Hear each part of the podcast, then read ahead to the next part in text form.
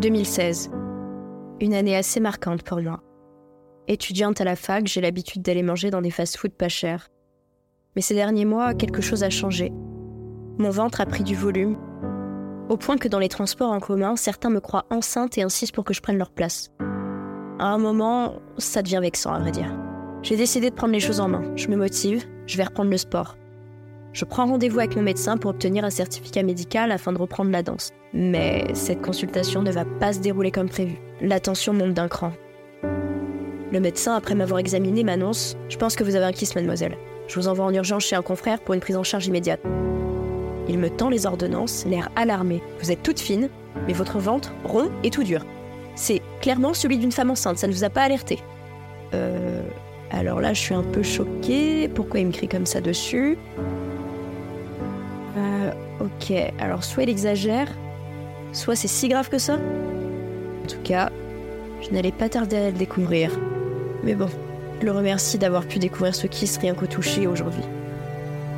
À la maison, je partage cette nouvelle avec mes parents.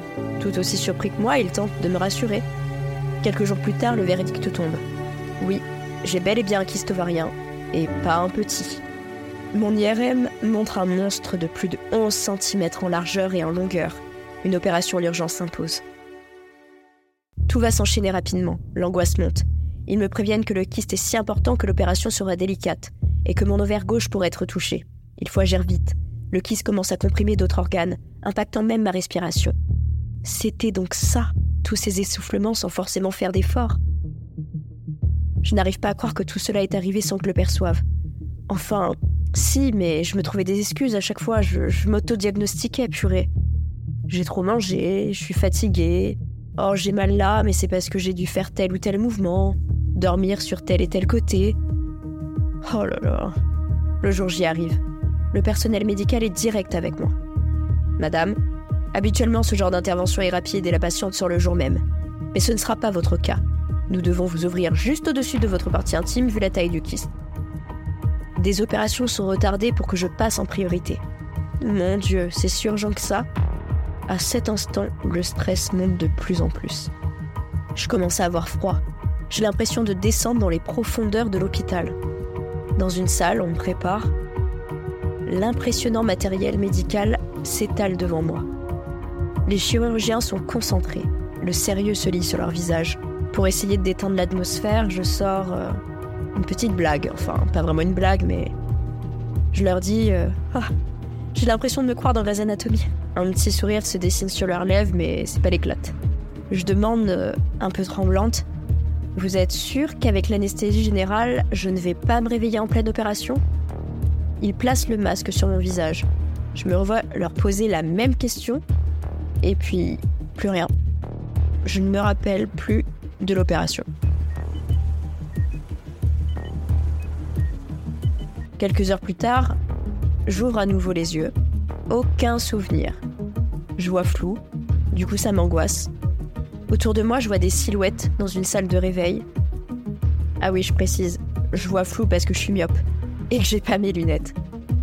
Je distingue le chirurgien qui s'approche, me disant que tout s'est bien passé. Mais ces mots me parviennent lointains, sa silhouette à peine perceptible. Une crise de panique m'envahit. Je tente d'appeler à l'aide en vain. J'arrive plus à respirer. Une infirmière parvient à me calmer. On me ramène dans ma chambre d'hôpital. Pour l'instant, je ne peux pas marcher seule. Par curiosité, je soulève le drap. Sous les pansements, c'est un spectacle de sang et de cicatrices. J'appelle quelqu'un. L'infirmière change mes pansements. Je saisis l'occasion pour observer. Des agrafes maintiennent une longue incision juste au-dessus de ma partie intime. Des agrafes? Oui, oui, vous avez bien entendu. Je ne savais même pas que cela était possible pour une cicatrisation. Je commence à pleurer. C'est tellement impressionnant. Mais je m'arrête rapidement, parce que la douleur est trop trop forte. J'ai l'impression que mon ventre va se déchirer.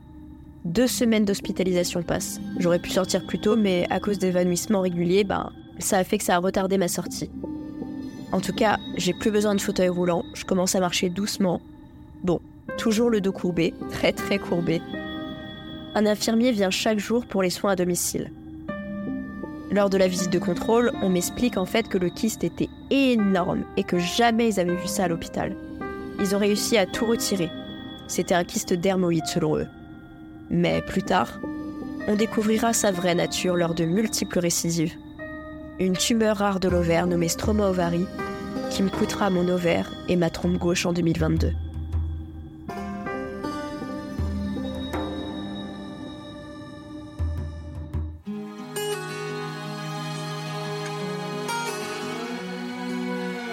Bienvenue, chers auditeurs, dans une toute nouvelle saison d'État d'âme.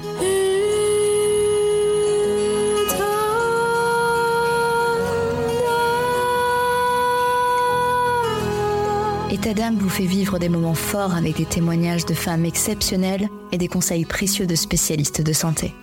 Mais cette saison, préparez-vous à être transporté encore plus loin par État d'âme Stories. Ce sont tout simplement des récits fictifs, des histoires captivantes qui vous bouleverseront des situations auxquelles vous pourrez vous identifier.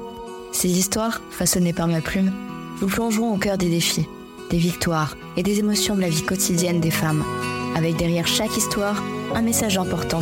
Je vous invite à écouter attentivement, à apprendre et à grandir avec chaque épisode.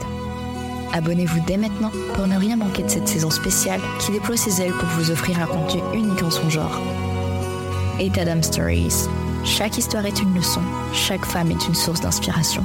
Restez à l'écoute, vous êtes sur État d'âme.